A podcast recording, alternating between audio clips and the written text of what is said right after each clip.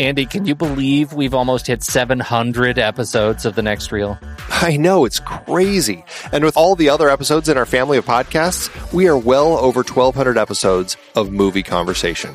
It's really pretty amazing that we've gotten to have these in depth movie chats every week for over a decade now. And we couldn't have done it without our loyal community of film fans.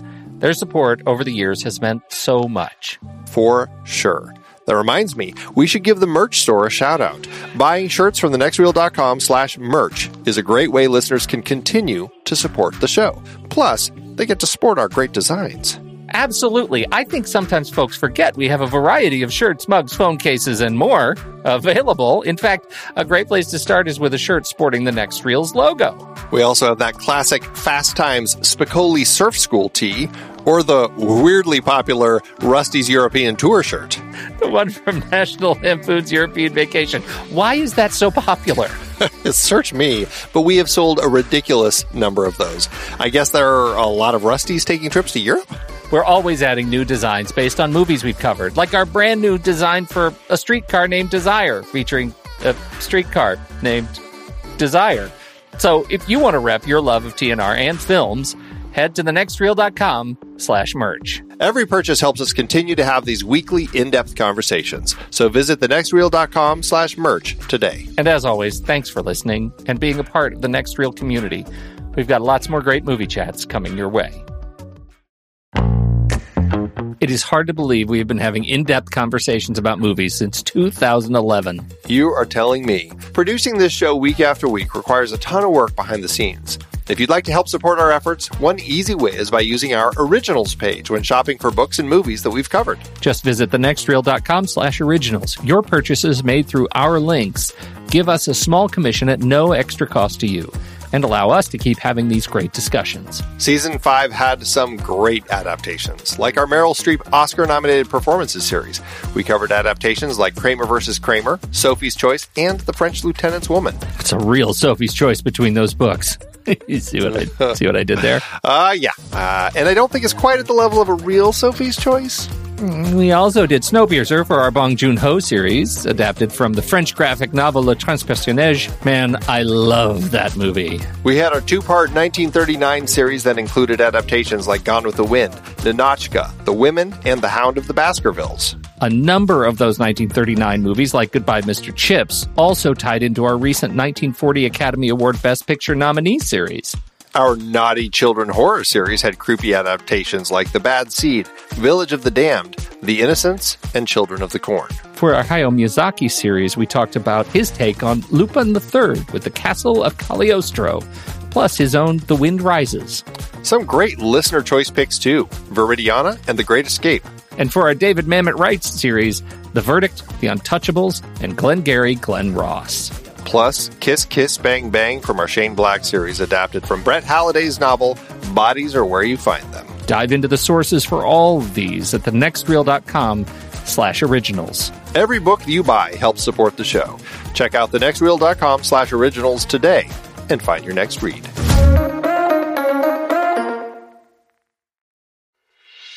I'm Pete Wright. And I'm Andy Nelson.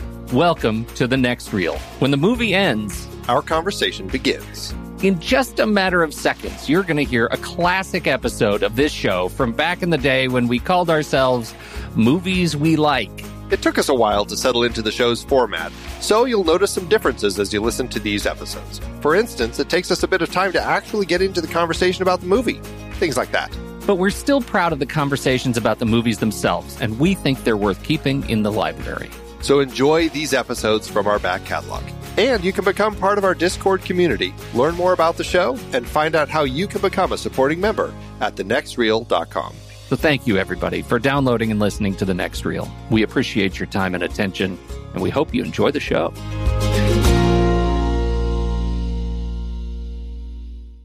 Uh, before we get started, we we've got uh, this is a big it, it's a big day. It's probably the most important thing that's going to happen on tonight's show. it is, of course, our annual listeners' choice drawing. Is it semi-annual, biannual, semi-annual? It is semi-annual. It is triannual. It's a trifecta. It's a trifecta. uh, it is, is our listeners. listener's choice drawing. Uh, and we are very excited about this because we've got some great uh, comments and suggestions on Facebook, and uh, so here we go. We've got we've added everybody who has commented on Facebook, everybody who's been in on Facebook. We've added them to the list uh, since the last listener's choice, and now we've got a random. We've got a hat, and uh, it's spangled. and I'm going to push the button right now. Push the button. Drum roll, please.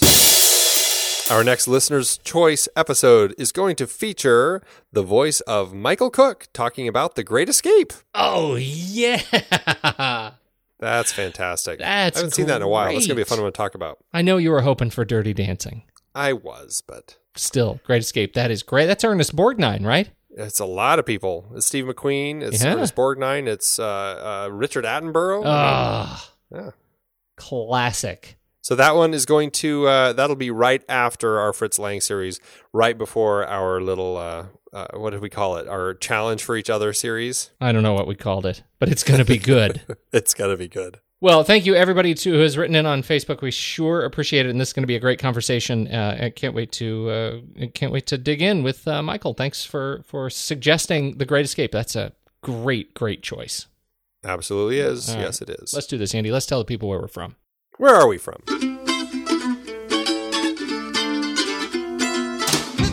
This is the next reel uh, on rashpixel.fm, everybody. I'm Pete Wright, and that over there is Andy Nelson. Hello, hello, hello. And we spoil movies. Tonight on the show, the second in our classic Fritz Lang series with his largely under criticized 1928 film Spies. Before we get into that, you should learn more about us at thenextreel.com. Subscribe to the show in your favorite podcast app or join us on YouTube. Follow us on Twitter and Facebook at The Next Reel.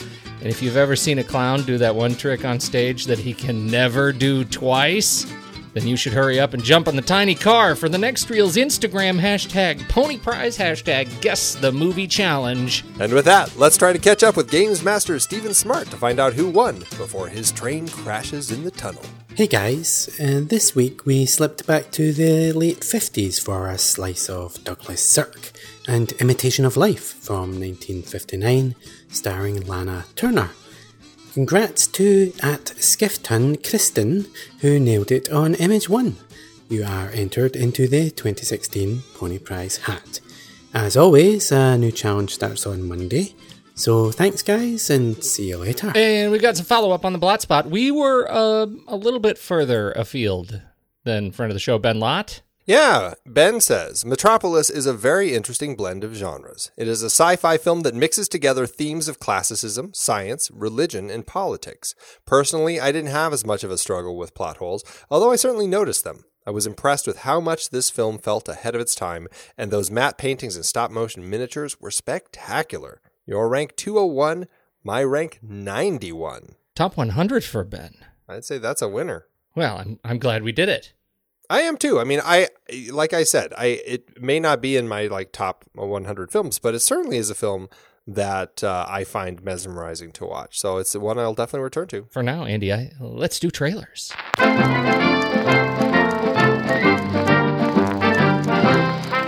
So my trailer, Mhm. I really am looking forward to this. Uh, you know, I love a good horror movie, Mhm. and I know you don't love a good horror movie. I'm really curious what your read on this one is going to be because it looks like maybe not so much just a, a straight out horror as much of as a thriller. And you know, the look of this it's it's the film called Don't Breathe. The story is a, a, a a pair who decides to break into this house where this uh, this guy supposedly has some riches stashed, and he's blind. So they figure, hey, you know, we can kind of sneak around in the house quietly and get his stuff. Well, it turns out this guy has a little more up his sleeve than uh, than maybe they thought, and uh, it's he really kind of goes nuts. Stephen Lang plays the blind man, and uh, it, he is. Um, what was he? He was in uh, uh, Avatar. Oh, Avatar. He was the bad guy in Avatar. All the avatars. Miles Quaritch. Yes, yes. So I'm curious to see how he continues in the rest of the Avatar films. So we've got Dylan Minnette, who I think is always a great actor, just one of those young up and comers who's just brilliant in everything he does. Uh, Jane Levy and Daniel Zovatto as these kids who are in this house, and they are trying. You know, this blind man comes across them.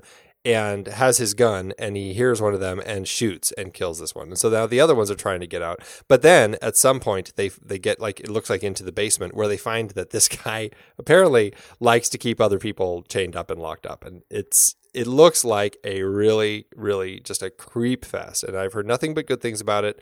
Very excited to see this one. It's directed by uh, Fede Alvarez who did the recent remake of Evil Dead and you know a lot of people didn't like that but I guess I'm one of those weirdos who I just really don't like the Evil Dead films at all, but I liked his. So, so I'm the backwards one, clearly, but I really did enjoy what he did with Evil Dead. It was pretty gruesome.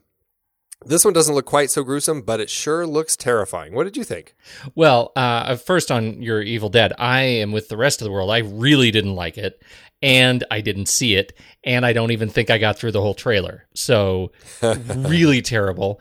Uh, in this case, I am stoked for this movie. How did Nice. that happen? No, this love it. trailer was awesome. I love the whole concept. I love the idea. I love it, but maybe it's because of my my uh, you know Daredevil fetishism right now. Uh, I'm actually wearing the red leather suit as we we do this. I'm I love that show. I love the whole idea, and so taking that principle and doing all that crazy stuff um, in in this kind of a, a, a context, uh, this this excites me. This Yeah. it's really haunting.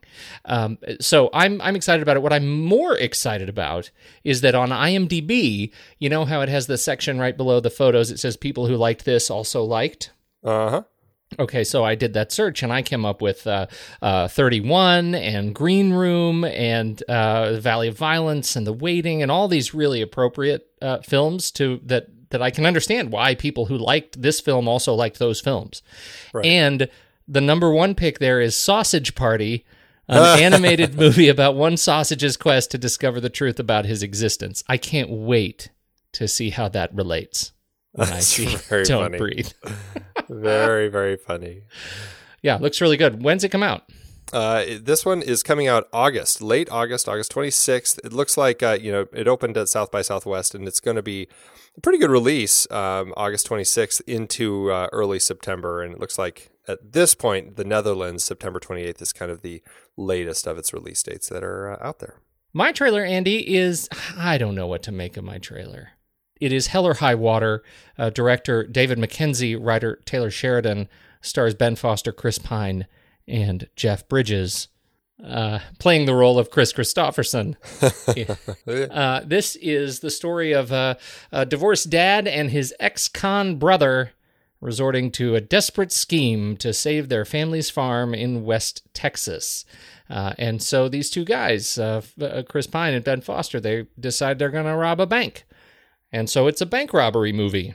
The trailer, I have to admit, like it looks good. It's pretty. It's another one of those trailers that I'm very excited about because they chose great music. In this case, it's Blackwell's version of Knocking on Heaven's Door. It is really uh, uh, haunting. And so I really enjoyed the sort of artistry of the trailer. I'm worried that uh, that the movie might be a little slow. Yeah, I I'm I'm curious about this one. It looks like something that I could be interested in. It also looks like it just it may not quite make it there. I I'm um, I love the all the actors in it, and just from watching the trailer, it looks like there's going to be some great characters uh, from these three um, leads. But yeah, I'm not quite sure if the story's going to be that different from things we've seen before. Still, it's certainly one that I'd rent. Maybe not watch in the theaters, but it's definitely one I would check out. This is definitely on the list. Anything, I mean, Buck Taylor's in it for crying out loud. Uh, Buck Taylor, Dale Dickey.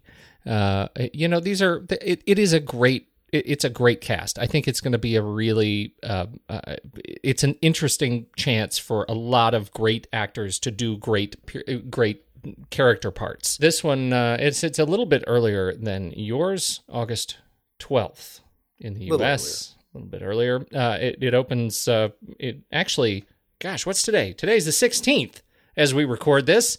Right. It's playing right now uh, in France. It's it's at Cannes. Oh, that's why it's playing. We get to see it in August, Netherlands in October, and uh, I don't know. It doesn't have any dates for any place else. Sorry, rest of the world. You'll have to wait. Please, Andy, let me stay here. Don't send me away again. I won't take any more space than a little dog.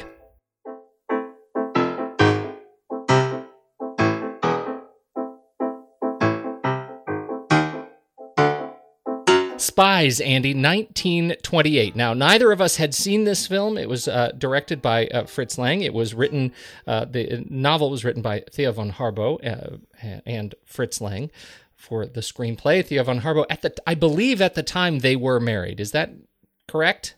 Yeah, they were know? married, I think, until 33. Until 33, yes. Okay. Yeah. So uh, they were married. And stars Rudolf Klein-Rogge, uh, Gerda Maurus, uh, Willy Fritsch is number 326. Uh, it is uh, the, uh, uh, what did they say? It's the second to the last silent film that Fritz Lang directed before he moved into the talkies. And uh, there we go. This is, I, I'm going to tell you, Andy, I had fun watching this movie. I had problems with it, but I had fun. That's exactly you? where I am. That's totally where I am. Um, the I think that this is something that uh, in a lot of silent films, there's just they hadn't quite figured out the story construction yet, so it's hard to kind of look at it with modern screenwriting eyes because I mean, there's definitely uh, plot holes all over the place with this and Metropolis, but the style is so much fun. Fritz Lang is having a blast making this. I mean, you can just tell the way that he's just kind of all over the place with the story and it's just it is a vibrant, energetic film that uh, feels very different from Metropolis. It's an interesting follow up to that film because they definitely have different uh, a different vibe going for each. So it's great to see that he kind of can step out and do different things. And this is really a fun movie to watch, despite any problems that you'd have with it. Um, the the film is about uh, a a yeah, explain it. Let me hear you. I have no idea. the whole story is about uh, this this gentleman Haghi, who is the banker by day, criminal mastermind by night, and he is always a few steps ahead of everybody else the the police, the the government, the state sponsored spy agents, and we have this dapper Agent Three Twenty Six, who really they they hadn't figured out uh, numbering conventions because but but at least we can see that 007 came from somewhere. I love that. Right? We meet him. He is in under. He is uh, undercover. Uh, he goes through a number of costume changes and look changes. This Agent Three Twenty Six. We never find out what his name is. Uh, it, he he goes from a, a dirty sort of uh, uh, uh, hobo into into this dapper uh, you know, suit wearing lad uh, who's who's quite fine, and uh, he and this beautiful um, criminal spy fall in love. That causes everything to go uh, awry, as you would expect. This is a spy versus spy story with the romance twist, and it is very much a predecessor to uh, all of the great spy stories that we watch today. Uh, and I find it really fun. And I think I was most surprised that uh, at just how well the spy versus spy trope holds up in silence.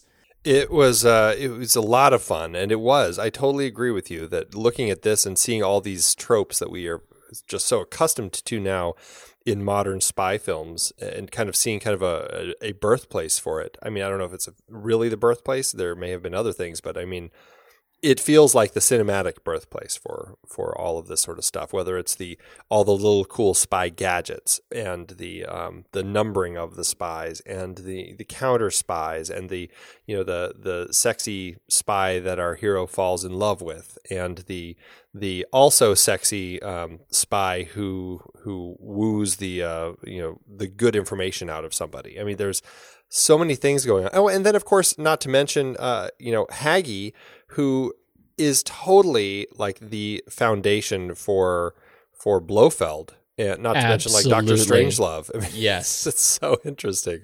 And Doctor Strangelove and like Stalin. Yeah, right. you know, uh, there he is uh, definitely a, a model for evil. Yeah, I didn't mention Doctor Strangelove last week, but certainly, uh, you know, Rudolph uh, Klein-Rogge seems to, in these past two films, have thrown a lot of information Kubrick's way for the foundation of that character. Yeah, absolutely. One of the things that I, I really like about the way this is put together, and, and I should say in my synopsis, which was generally terrible for this film, uh, I did not bring anything up about the Japanese and the treaties. Uh, because I was confused largely about the Japanese uh, engagement and the treaties. The whole thing I thought was going on in the in the, the film, the whole purpose of the film uh, was that Klein-Rogge had somehow gotten his hand on the um, uh, we'll we'll call it the Codex, right? right the the book of spies, and so now he knows who all the undercover spies are. Uh, and and that is definitely a part of it. He has this book of spies in the beginning. He goes through, and he already knows who 326 is. He's well aware of 326, even though 326 thinks that he's totally undercover. Uh, but I, I think I misplaced my attentions and got super confused by the the introduction of all these treaties and such. Yeah, that was a little confusing. I think. I mean, I'll try to see if I can uh, if I can nail it. I think what was going on is there was this Japanese treaty that, if it was signed, was going to change the way that the business relations happened between Asia and Europe. That would, in a very big way, um, affect the business dealings that Haghi was doing with his bank. Oh, I think. yeah. And so and so he wanted to stop this treaty from one trying to uh, prevent it from being signed, and then if that failed, which it did, of, of, preventing it from being delivered to Tokyo, which he does succeed at. So I think that is um, what is happening there. Okay, I, I had a feeling there was something like that, and I love the way the the treaty handoffs play out with uh, Matsumoto and his delivery boys. Uh, I think that's fascinating. We can talk about that in a little bit, but um, but boy, getting there was a mess. And the opening sequence of the film uh, was horrendously bad. Fun, what? fun, but horrendously bad. Like I, it is so impossible to follow the first like five minutes of the film, which makes it hard to get into. I don't know. I, I actually got into it pretty easily, and I, I was I found it very refreshing the the way that he jumped into this world without giving us a lot to go on. We really just kind of had to just go like grab and hold on tight and just see if we could kind of keep up. And I thought that was fantastic. I really um, really loved the whole opening of this. It just felt so fresh and different from Metropolis. Just the cuts, the the way the story was playing out with these, you know, these all these heists of people stealing stuff and killing people to steal their paperwork and everything um, leading up to our introduction of number 326. I thought it was just fabulous. I I would give it two thumbs up. Oh, I have two thumbs directly sideways. I was just ba- pointing at each other. I was baffled by the, all those handoffs, and I think I, I think that is one of those areas where, uh, you know, it reminded me so much of like Tinker Tailor Soldier Spy, um, you know the the segments I had to read over and over and over again. You know, it's just maybe it's just I I recognize that sometimes when I dive into these these kinds of stories, my brain might not be functioning on all cylinders until I get a few pages in. That was what I experienced here. I just hit vapor lock so early, trying to keep up with the names and the faces. Not even the names, just the faces and the suits. Um, that uh, I got super confused until until I started, you know, I found myself able to lock on to a familiar face. Uh, yeah, I mean, it's it's a pretty abrupt beginning, but then it's pretty quick. Uh, we do get yeah. to meet Agent 326, and we stick with him for quite a while as we kind of glean his role in this. We see he's not just this bum, but he's actually this uh, super spy. He's a super spy. He ends up hiding behind uh, um, a shaving cream and a an uncommonly happy butler fellow. Uh, there's some great kind of slapsticky uh, exchanges that, that it's funny a film like this because it, it really is you know we said it's a it's a predecessor to some of these spy action films that that really uh, slide in and out of of what I would normally characterize as stereotypical um, silent film slapstickery. Uh, it, and, and I think Metropolis and this largely uh, shy away from that sort of trite handling. Uh, and yet sometimes it, it does. It, it adds some of the levity back into this film, which is otherwise fairly, you know, fairly serious. Uh, and I really like that. I mean, I found it. It ended up being paced pretty well. I saw the the uh, what is it, the 178 minute. Oh, was it that long? Yeah, something like that. 140 or 144 minutes. Okay. 144. What? Well, okay. So uh, here, the IMDb technical specs say runtime 178 minutes, uh, DVD edition 144 minutes. Yeah, I think that it also suffered from uh, uh quite a loss of its footage for a while. Yeah.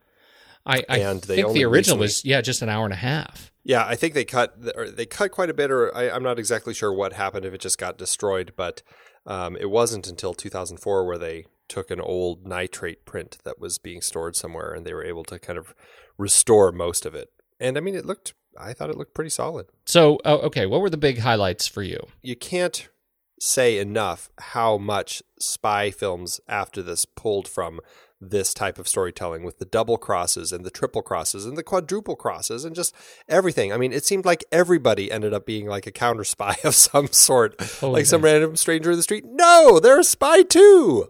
I just loved that. It was like, it was so fun in the way that it just kind of took this world and just made it like so untrustworthy. You can't trust anybody. I loved the bit when he's, um, doing the paperwork and I, I, can't remember specifically what it's for but he had to fill out this form and he goes to this little table and, the, and this other guy who's in there breaks all the pens except for the one and we find out why afterward because um, after our hero leaves this guy goes and he lifts the pad that this guy was writing on and he has this secret like carbon copy thing underneath it and he's copied the whole message and it's, it's brilliant all this stuff. And then, not to mention, this was, I think, my favorite bit the fact that Haghi ended up not only running the bank during the day and being this master criminal by night, he also was an agent for these guys. He was number 719, and he's also a clown.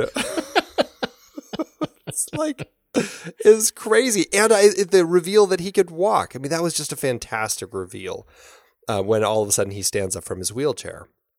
There's so much stuff going on in here that uh, just was thrilling. And sure, the story. Uh, I mean, it's very much if you if you step back and you really kind of analyze it, it's written very specifically so that this movie can actually happen. Like the fact that these newspapers print like so ridiculously fast that the news is out like the minute it happens and these people get informed right away. It's like I don't think that's exactly how it worked. But you know what? It's all in fun for this this great spy movie. So I I'm all for uh, the way that this story is told. I think it's just a lot of fun. So Thea von Harbou uh, was married to Rudolf Klein-Rogge Yes, we didn't mention that last week. We did not mention that. do you, do you think any of their uh, changing uh, allegiances in real life impacted the the allegiances and double crosses in the movie? This is one of those uh, sorts of relationships where I, I feel like there's a little bit of a, a Bill and Hillary sort of thing going yeah. on you know, she was very much uh, kind of of the Nazi mindset. So she had a, a different political mindset. She ended up, I believe, directing what, some of her own projects. Pray tell, what are you saying about Bill and Hillary? I'm not saying they're Nazis. I'm just no, saying. Go ahead, dial that they, back. Go yeah, ahead. They, they, had a uh, a relationship that seemed to focus more on the work and less on their actual um, love for each other. okay, uh, that's what I meant. That's what I meant. And so she focused more on her work and. On this film, he actually started an affair with Gerda Maurus, uh, who plays Sonia, and that uh, that relationship lasted for a little while and you know they would still go hang out with his wife and stuff and and or he she would know that he was going out with her and he would take her out on take Gerda out on the town and his wife didn't seem to care. It was just very much that sort of relationship. So I don't know how much Rudolph cared. I, I guess it's just such a fascinating relationship. I'd I'd be I'd love to be in the room with those four people and just kind of see if there's tension or if they all are like yeah cool. It's you know it's pre 60s this was, yeah, yeah, you know, I mean, this wasn't this how it was like on Friends. exactly. Nothing's now changed. That would be a great sitcom. That's right. Lang and Friends. Lang and Friends. Uh, yeah, I think it was. It, that's it's just crazy.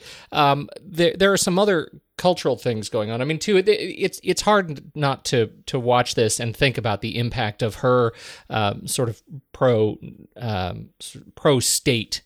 Uh, mindset. So she was very much a co-conspirator in the rise of the Nazi Party and the the National Socialist German Workers' Party, and uh, and ultimately that's what drove uh, them apart. Now, I understand. Did you read uh, anything more about uh, Fritz Lang and his invitation uh, by Joseph Goebbels to join the party to to lead? Yeah, uh, the um, the uh, National Film Organization. Right. Right. Yeah. Crazy. And it was one of those. Oh, sure. Yeah. Let me just go get my things. I just need to call my broker. and uh, next thing you know, he's, he's on it. He's in, Paris, Hollywood. Yeah. Well, he or, went to. he spent some time in Paris. And, yeah, and he went there. Yeah. Did his did his Paris uh, the Paris years. So it was uh, it's an interesting thing to watch their to to sort of watch this film in the eyes of with the eyes of their relationship and you know history in mind uh, that that ultimately broke them uh, broke them apart. It uh, it was one of those things that happened to people. I mean, I think the DP uh, when that whole thing changed, I, I think his output uh, diminished quite a bit. I think in this particular case, most of the cast managed to kind of weather it. Uh, mm-hmm. it's, but it's one of those things, yeah. Like we talked about last week, it could make or break a career direction fritz lang how do you how did this one change for you did you notice anything different uh, between this film and the last in terms of the way he approached the screen well like i said i mean i, I really loved that this felt so vibrant metropolis uh, it certainly had its action moments as especially as we built toward the end but it felt very um, uh, kind of meticulous and planned, and and uh, things kind of took their time a little bit more in that. You know, you got them marching and everything. This one uh, feels just very energetic right out of the gate. And I think that it, like I said earlier, it's just he had a good understanding of the different genres. Uh, now, reading, I've been reading some of his uh, biography, which is uh, quite interesting, "The Nature of the Beast" um, by Patrick McGilligan. And um, he said that a reporter who was visiting the set said that Lang's methods appear to be unchanged. He uh, quote Lang sees everything, makes everything himself, supervises the makeup of actresses. He controls all the details of the costumes, the furniture, and props. He's infallible. Um, he seems to really kind of be the guy who, I mean, he loved, he was a guy who loved that credit, a film by Fritz Lang, um, and wanted to make sure he had his uh, thumbprint on every single detail in the film. Um, he was, um, in this particular case, because of his relationship with UFA, which had soured quite a bit after Metropolis and his uh, gargantuan overspending on that particular film. He ended up creating his own production company here, and I can't remember what it's called. I think it's just Fritz Lang Film GmbH. And um, although UFA still distributed it, he had to be a little more careful with the budget because it was uh, not being provided for by UFA. So, um, what I read was that he was generous with his salaries, but he was almost wasteful with his footage. And reading about him and the way that he directs, it sounds kind of like David Fincher. He would just like excessively uh, sh- take shot after shot after shot, um, trying to get the details exactly the way that he saw them. There's one story where um, the when the glass plate behind Sonia is is shot and uh, Agent 326 has to like pull her uh, out of the way. Um, Fritz Lang insisted on being the one who aimed the bullet and took the shot himself uh, because he was convinced that the actors had to be afraid to make the audience afraid. And uh, he also was unhappy with the way the bullet hole uh, went in. So he tried a shotgun, he tried a slingshot, he tried pistols, all sorts of different firearms until he finally was satisfied. I think it was like 20 some takes of shooting this plane behind her head. Did you look for his hands? I noticed hands everywhere in this film, and I also I remembered there were quite a few actually in Metropolis. There's always those like worker hands, the yep. shots of the hands. Yeah, uh, reaching up. And this one, I mean, right out of the gate, we see the hands um, picking up papers. We see the hands. Uh, I loved the hands that would just randomly reach in and, and help out uh, Haghi, like lighting his cigarettes or whatever for him. And it took me a while to realize, oh, he's got a nurse here with him at all times. But at first, it was just like these random hands that kept poking in. I there were a, a number of um, of production elements that I thought were really uh, lovely it was funny this film did not carry over the grandeur of metropolis insofar as it carried over the detail in, in many of the, the set pieces. Uh, what is your sense of how this one compares to just just the overall production look? Yeah i think you're right. I mean it wasn't it wasn't nearly as uh, magnificent a look. Um, that being said it was uh, still it uh, it had a look and it was it it, it fit what uh, they were doing here. And I know the budget was less and they the shooting. I mean, geez, Metropolis was like nearly a year or more than a year. This one was like you know 15 weeks. It was super tight.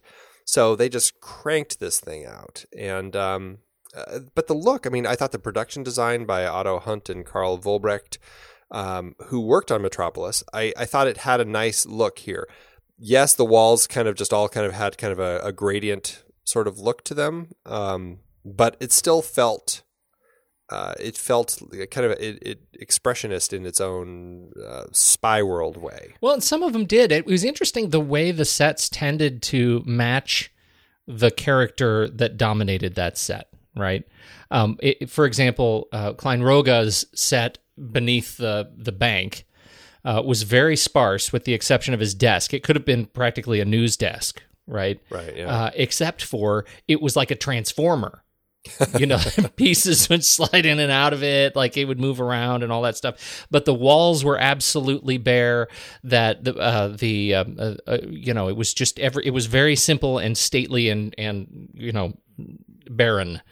Uh, and yet we go into some of the other sequences, the downtown sequence in particular. There's this lovely, just mat, the sort of expressionist mat, the circus circus mat on the wall behind the the the street lamp, and there are just some wonderful kind of bar sequences that that I think are, are much more detailed and sort of match the characters as they move through them in a way that that I think accentuates their uh, their sort of on screen personality. I thought that was uh, really interesting. I loved the um, the like little in and out slits in the desk that would shoot newspapers up. For yes, no, right? That's very clever. Oh, it is uh, great. I love the live orchestra at the boxing match. Uh, that ends up into a dance. Turns into a dance. Yeah, a really crazy dance.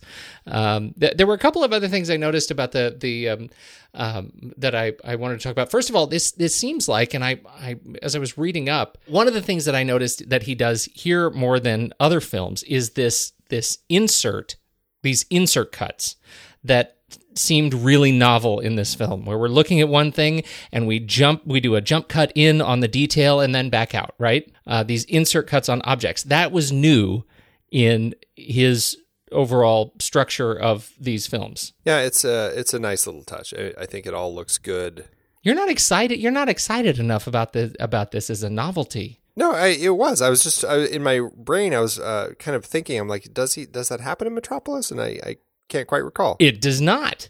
It no. does not. I tell you now, sir. Well, there you go. That's right.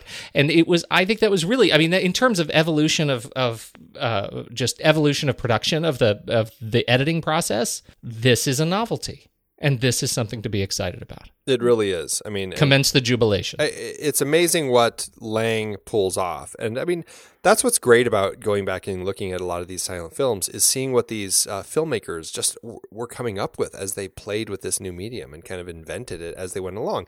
And you definitely see mistakes. I mean, there's a lot of uh, crossing the line uh, throughout mm-hmm. as they're as they're making these uh, putting these scenes together. But it's like they didn't quite know what that meant yet. And it took a little time before they could really kind of figure that out. But you know, that being said, I mean, we're talking a lot about the production design and cinematography uh, by Fritz Arno Wagner, who, uh, you know, he was kind of a key cinematographer in the silent era and into the early sound era. One of those guys whose name is just very critical to uh, German film. Worked with Lang and Murnau and uh, Pabst, and I, I think that I think this was his third of four films, no, second of four films that he would work on with uh, Lang. He did Destiny in 1921, and then he's going to do M after this, along with The Testament of Dr. Mabuse. Um, but, you know, he did Nosferatu. He's done a lot of amazing things. And he, uh, they do a lot of fun imagery things. And also something else that, uh, you know, they did have some in Metropolis as well, but I love the, um, where they overlay images on other images or text on other images. And when Sonia is trying to figure out why that 33 133 is so familiar to her when she sees it on the train, uh, before she realizes that that was the number on the, the paper. You've got that great imagery of that number kind of like dancing around on the train or moving with its wheels. And it was really fun. I loved the way they played. I, I made that same note. What is up with that? Is that a is that a representation of what her delusion or some sort of increasing stress or pressure?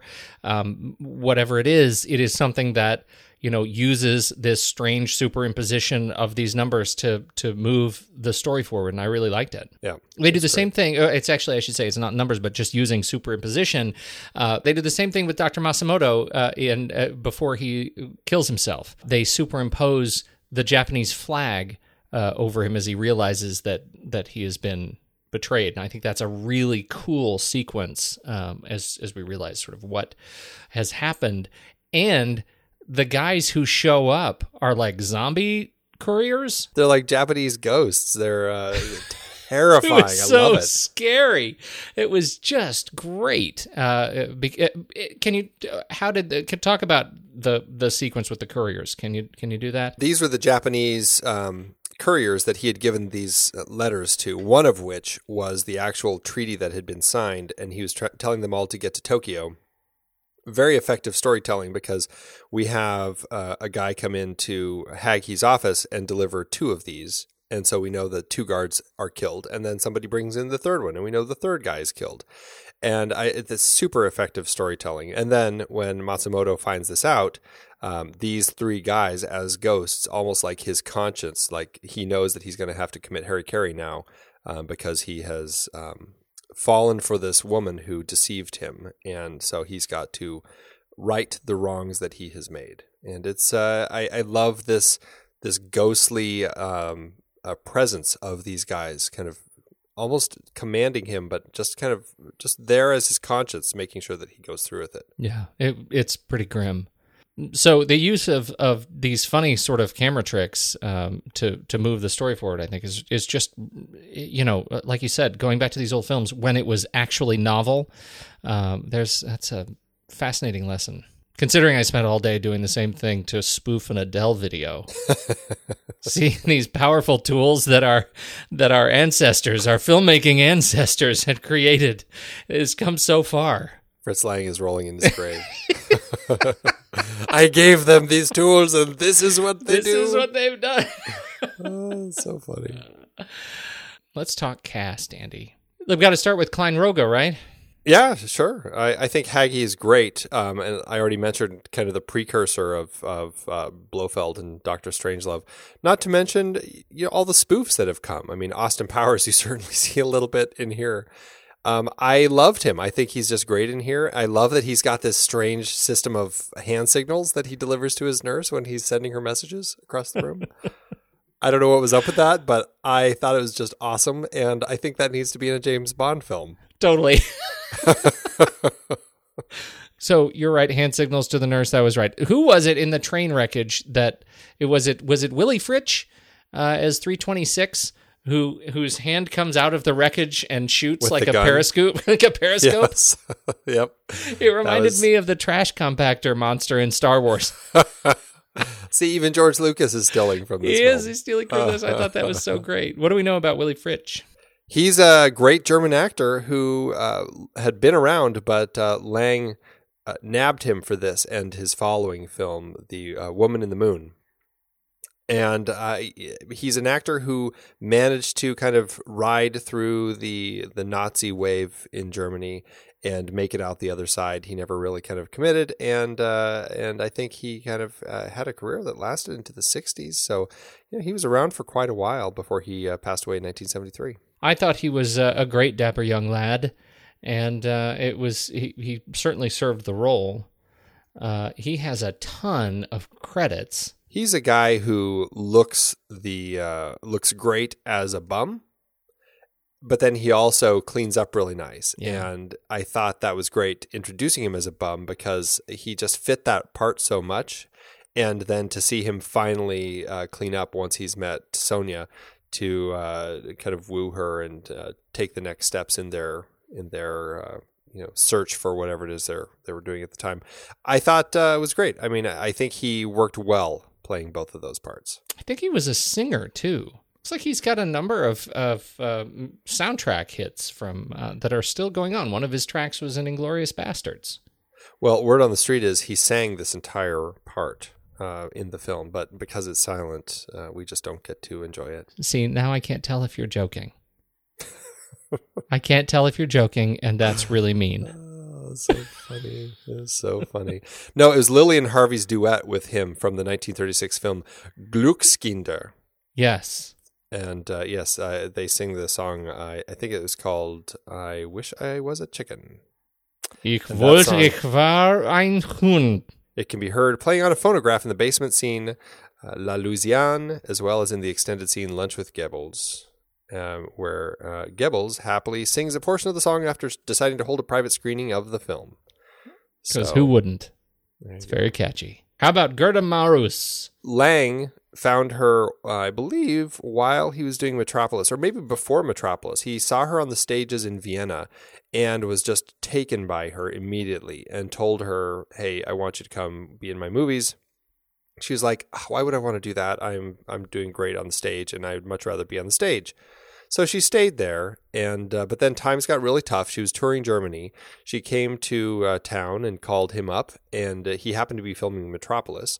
And he instantly took a meeting with her and said, "I've got to cast you. Uh, you're perfect." And so she became his ingenue, and he helped her get used to the camera and kind of figure out how to screen act and everything. And of course, their affair began.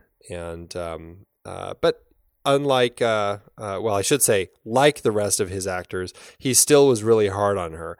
Um, during the production, there was a point where she actually had to go get her appendix removed, and he would not let her take it easy despite the doctor's orders.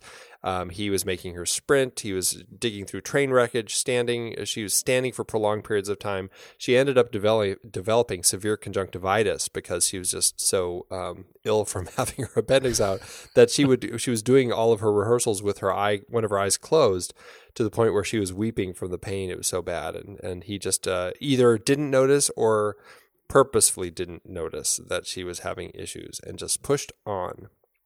Uh, wow. yeah. But the thing with her is she delivered exactly what Lang wanted, and so Lang kind of uh, kept her around, and I believe put her in his next film, Woman, Woman in the Moon. Um, she was one of those uh, lights in his life and, and a discovery that he made. Um, Lien Deyers, who plays Kitty, also happened to be one of those uh, women. Unfortunately, he was not that thrilled with the performance that he gave her, so her part got diminished in the course of the story, and her close ups uh, weren't as lovely as Gerda's, and Gerda had all sorts of lovely close ups and uh, got all the royal treatment of the film. So that's what happens when you please or don't please Fritz Lang. Lupu Pick as Dr. Matsumoto. It was funny seeing Lupu Pick as Dr. Matsumoto because I was like, is, is he Japanese? I don't think so. He's not, he's Romanian. Yeah. And uh, but he does have a vaguely uh, sort of Pacific uh, look about him. Because this was this was not his only his only film to play uh, to play uh, someone of Asian descent. Right. He he is he's played others in uh, other German films where he plays an Asian uh, character, but uh, he is uh, he's fascinating here, and he's he's like the he's like the Asian monopoly guy in this movie. he's like Asian money bags. It's the Japanese stereotype of the monopoly guy, according to uh, 1920s German filmmakers. That is funny. Yeah. This was his last film. Um, he ended up dying a few years afterward, 1931. All right, you wanted to talk about Fritz Rasp? I just loved his character here, and it was such a different uh, as here. Here is Colonel Jellusic, which was so different from his character in Metropolis as the Thin Man. Mm-hmm. I uh, and I really loved his mustache. exactly. now that is how you wear a mustache. If you're gonna friend. go, go big, people. there you go. Yeah, he was great. One of apparently uh, Lang has quite a number of suicides in his films, and this is um, the first of four suicides that we see over the course of the film. He kills himself. Uh, Matsumoto, uh, of course, commits harikari. Carrie. You've got uh, Morrier who eats the cyanide pill, and then of course the big finale at the end, which I we didn't even mention, but uh, the ending with uh, Rudolf Klein-Rogge as Haghi when he's dressed as the clown, and he's got that amazing speech, pulls out a gun, screams "curtain," shoots himself in the head, and dies, and Yeah. then that's the end. And that's the end. And I, this was what I thought was novel about this is just the number of suicides that are just right on screen. Uh, Yeah. All we see all of them, even Right. the close-up, you know, headshot. And obviously, they they don't have the effects uh, that we do today. But but it, it's not as if um, you know these older films were hiding anything or pulling any of their punches. I mean, they definitely showed it. And I, I was wondering, I, it made me want to look into, uh, which I haven't had time to do yet, the the first use of these um, these suicides on screen. Like I, I don't remember uh, hearing of any, you know, you know, use of the cyanide pill on screen. That felt very novel to me. Yeah, it did. Uh, I mean, Jellusic, we don't see him. We see we see them cut to the gun on the table. We Oh, don't see him kill point. himself. Yeah. And and with uh, Matsumoto, we stay on his face while he slits his belly open, which is Uh, but we see him afterward, I Mhm, guess, as, as he as he rolls over and dies. You're right. It's it's very novel. I'd be curious to know um, at what point in cinema did uh, did Suicide first uh, end up on screen, and and how it was uh, received. Yeah, right. There is a um, uh, there's a great article on Wired. Uh, oh, those movie spies and their cyanide pills. Um, that uh, that doesn't trace quite enough history, but it does have some very cool uh, photos and things. We'll put that in the show notes. Of course, here in Phoenix, we had the guy who was in court, and when they announced him guilty, he bent over and put something in his mouth and chewed it up, and it was a cyanide pill, and he killed himself. Wow. So straight out of the out of the spy movies, right here in uh, Phoenix. There is a, a photo here which you can't obviously can't see. I'm gonna send it to you. Just look at this. This is let me just tell you. The caption is cyanide damaged teeth. Oh God, that's a horrible pair of teeth. Yeah. Really bad. There's that. I'm gonna put that in the show notes. That's uh Awesome. that's from the spy the spy museum. International Spy Museum in Washington. Man, I want to work there. What are we doing this thing for? the spy museum. That sounds fun. Yeah. I wonder if all the people who work there are secretly spies. Oh, I'd have it no other way. I'm sorry, you can't work here if you're not an actual spy. We've talked a little bit about the uh, you know production getting it made, the the trouble that Metropolis put them in, uh, and Lang's new company. What else do we have to learn from uh, from getting this thing produced? the uh, the film did decent business, and uh, but UFA not one to uh, to hold back when they released a film, since they did come on board to distribute this. Um, they just, I guess, they had just fantastical special effects at the theaters where it was playing in. Um, and I guess at the actual premiere, where they had the big premiere with everybody, they had a giant stylized eye with floodlights beaming from the pupils that would light up the crowd. Um, it sounds like a really fun premiere to go to with these giant eyes, and I like all the poster imagery. I mean, they they came up with some really great stuff of these eyes looking everywhere, and I I really enjoyed kind of that element of the distribution for this film. Totally agree. Uh, generally, the artwork, and what's funny about the artwork is that it actually has a very Metropolis vibe to it, uh, in terms of some of the Art Deco style. Yes, it does. I think it's really funny that it doesn't necessarily carry over into the film itself, but the, the marketing was terrific. You know, one thing that bummed me out about it is I don't know if uh, Werner R. Heymann's score exists still, but the music that I heard was not that great. I was really unimpressed with the score that I had to sit through for this film. You know, I was not wholly unimpressed. There were some sequences that I thought were really nice. Most of them were the solo pieces, solo piano, solo oboe. Um, they, as soon as they became uh, less of these sort of solo statements, musical statements, and more punctuation to other orchestral cues, I, I found myself losing interest in the music, and it became more and more painful as the film went on uh, because it's long um, that uh, the, you're right. I mean, the music is. I would have been interested in hearing the original score too, because the music overall doesn't hold up, in spite of I think some nice um, some nice moments. Yeah, some nice moments, but on the whole, it just felt, I don't know, just felt like they weren't quite uh, there. Yeah, some of the I think that some of the solos are they they do a great job of pairing these solos with some great avant garde like down angles in the shot, like when we first meet. Uh, what's her name in the bar? She's kind of dressed as a gypsy. What is it? Was it? Uh, Was it Kitty? It was a kitty, yeah. It, it, there's this great down angle. There's another one where we meet Agent in the very beginning. We meet uh, uh, Rogge in the wheelchair, and number 37 comes in. His arms are waving, and he's got these crazy eyes. You know, there's some a great pairing of music there, uh, and and so there are some things that really stand out in terms of visual. Uh, these great dramatic visuals, up or down angles that I think are just fascinating. They're pretty few and far between in this film, Yeah. but um, interesting nonetheless. How did it do? You know, this is one of those movies where just nary a record exists as far as what they spent or what it made. I looked high and low and just could not find anything. If it does exist somewhere, please send it my way if you know where it exists, uh, our dear listeners. But what I did find in his uh, biography said if the budget wasn't exactly shoestring, the circumstances were more modest than under UFA's auspices, and adjustments had to be made. The director was quite capable of revising plans and budgets as long as he accepted the conditions, and capable of creating creating provocative quality films under stringent circumstances. It was creative supremacy, not financial freedom, that was Lang's true obsession and his Achilles heel. So it sounded like they had still had a decent budget to work with, and then uh, it, it did. It seemed like it did okay. The critics were divided on it. Some said it was a load of garbage, despite the flashy and extravagant effects. Others said it was enormously entertaining. But on the whole, people kind of felt like, considering what Metropolis was, it just was a little bit anticlimactic.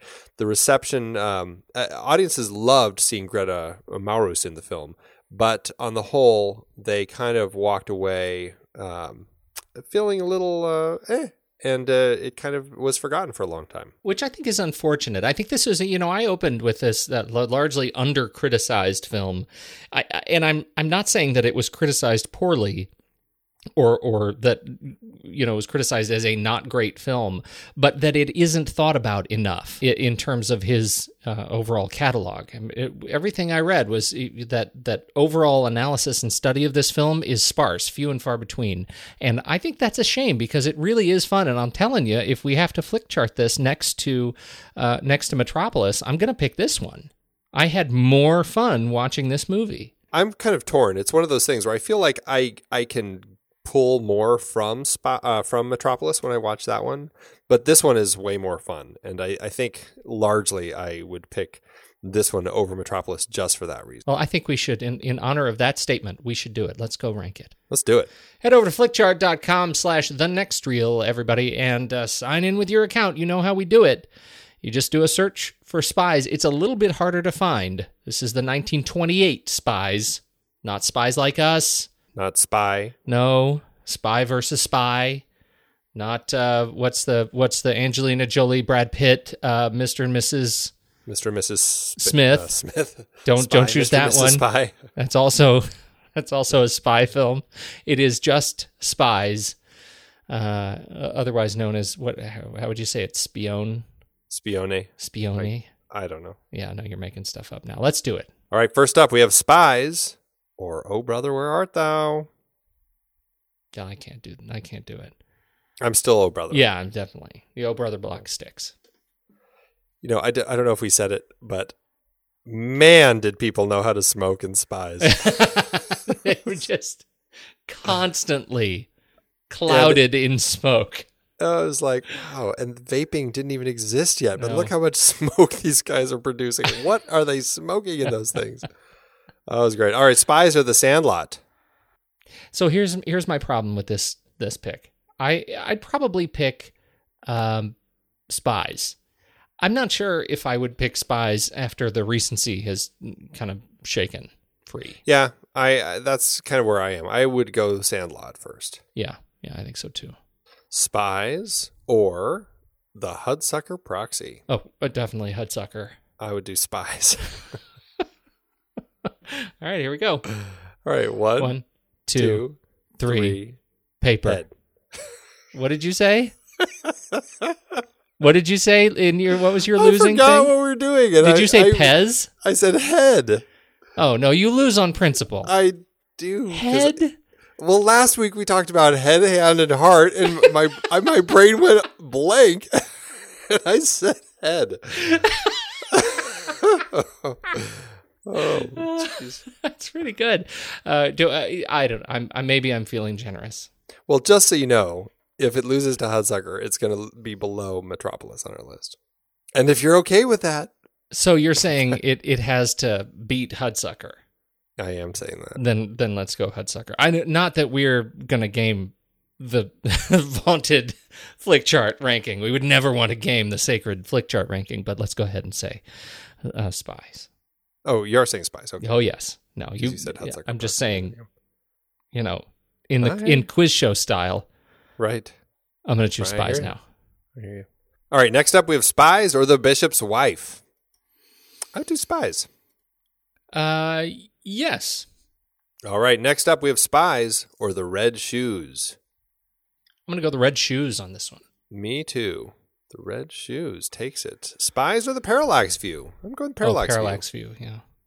All right, we've got spies or the game. This one's uh, for Nick Langdon. I'm for, saying the game. Yeah, I'm saying the game. All right, and spies or seconds. I am saying seconds. Seconds. Puts it at 197. Number 197. So it breaks 200, but barely. You're right. And it, it beat out Metropolis. Yeah. So Yeah. Fair enough. Um, so where what does that do for your Letterboxd view? And you know what I realized? Did Hmm. we do we didn't do Letterboxd last week. We we got did. totally sidetracked and it's not we? I don't think it's in the show. I listened to it several times because I was putting sneaking chapters in and uh and I couldn't find it in the end. Huh. I may have totally blacked out. Well, I know we I know I wrote it down. I know you wrote it down. I don't hear I hear don't it. remember. I don't Uh, remember hearing it. So uh, We got what does this do for your Letterboxd this week? I'm at three and a half. Three and a half. That seems to touch high for me. It's it's exactly where Metropolis is. I, I feel these are both on par, and actually, I think it would have been a little lower if it wasn't for the ending. And it actually took me a few days to kind of stew on that ending, where I just kind of I was really amazed that that's how he ended the film, Yeah. and it uh, ended up I ended up bumping it up. And uh, yeah, I mean, I, I put it on par with Metropolis, and this is one of those ones where I feel like I'm going to go back and forth as to which one I prefer. Over Yeah. time. I that really surprises me because I I suddenly wanted this I felt like I wanted this one to be a three star and I wanted now uh, Metropolis to be two and a half. I and so I'm I am okay with revising history just a little bit in my head. So I'll give you three and a half on this one as long as I I, I could I guess now I should bump it up even higher uh, to four stars.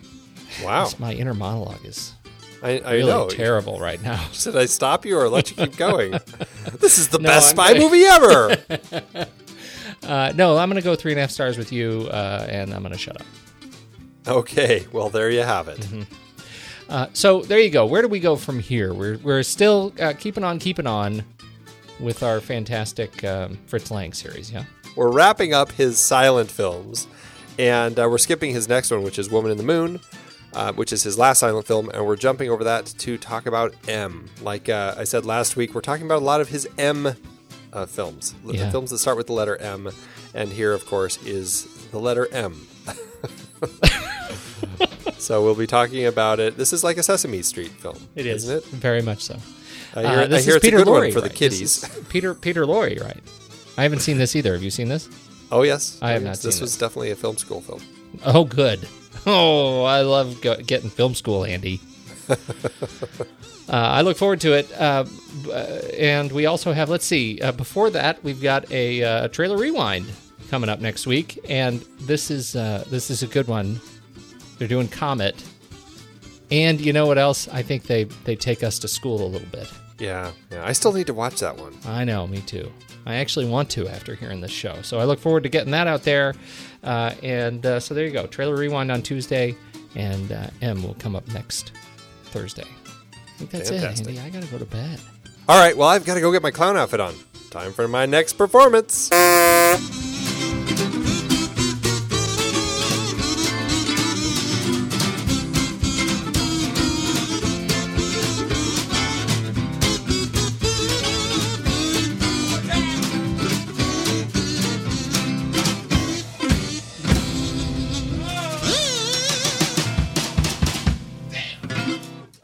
Amazon giveth, Andy. Um, I'm going to give you one. I did a. Uh, this is a, a three star that I think I came up with. Three star. This is a, a three star because, frankly, the one and two stars you took the only good one star, and the you, two thank stars were even were there was like one of them and it wasn't very good. So uh, here we go. And and I'm picking this one because I think uh, largely I agree with its central point. Impressive, but overlong, says Steiner Vine voice on uh, December 10, 2005. Fritz Lang's silent crime thriller pits a government agent against a scheming international banker who is stealing government documents, considered an overlooked but crucial part of Lang's impressive canon and an important influence on thrillers of Alfred Hitchcock. It does have some first rate cutting and painterly images of the city's dense layering. However, this version, at least, is simply way too long one can anticipate what's going to happen later in the film with more than a half hour to go. The film could easily afford to lose somewhere in the order of one hour of its footage, a necessary viewing for anyone interested in the work of Fritz Lang, all the same. I agree with that. It's too long. I could have used it cut down quite a bit, but I still love it. There you go. I, I can, I can, I can agree with that. Well, I've got the one star apparently. Yeah. Uh, good one star who says stupid. I love silent movies by Cyrus on May 20th, 2015. Cyrus says, in short, stupid. I love silent movies. Go watch Thief of Baghdad for a real masterpiece. Here, except for the first two minutes, which was visually interesting, albeit with ridic synth music, the rest of the movie suffered from a poor plot, poor visuals, and poor acting. The synth music made it even worse. Now, I don't think mine had synth music, I- I didn't again, it wasn't music. that great. I know there are two scores out there right now, so maybe the synth is the other version. I don't know. Regardless, you know, Cyrus, I, I don't know. Sorry, Cyrus. Thanks, Amazon. I've been podcasting since 2006. In that time, I've tried countless hosting platforms, but in August 2022, we switched to Transistor to power all of our shows here at True Story FM, and it's been a game changer. I love the Transistor allows unlimited podcasts and storage without extra charges. We can publish so much content, and we do. If you want to start up a podcast, do yourself a favor and host your show on Transistor. With their one click publishing, you can get your new show onto all the major podcast directories effortlessly. And their website builder lets you quickly build custom sites for each show. The detailed analytics are invaluable too. You can access all kinds of listener data anytime. Oh, and the versatile players allow you to embed episodes anywhere to reach new listeners. Plus, the team behind Transistor is super responsive and keeps making the platform even better. After using countless hosting services over 15 plus years, Transistor has been hands down the best podcast partner for us. If you want a hosting platform to take all the worry out of getting your podcast out into the world, go to thenextreel.com slash transistor and check it out. Support our show and support your own show by going to thenextreel.com slash transistor. Start growing your podcast today.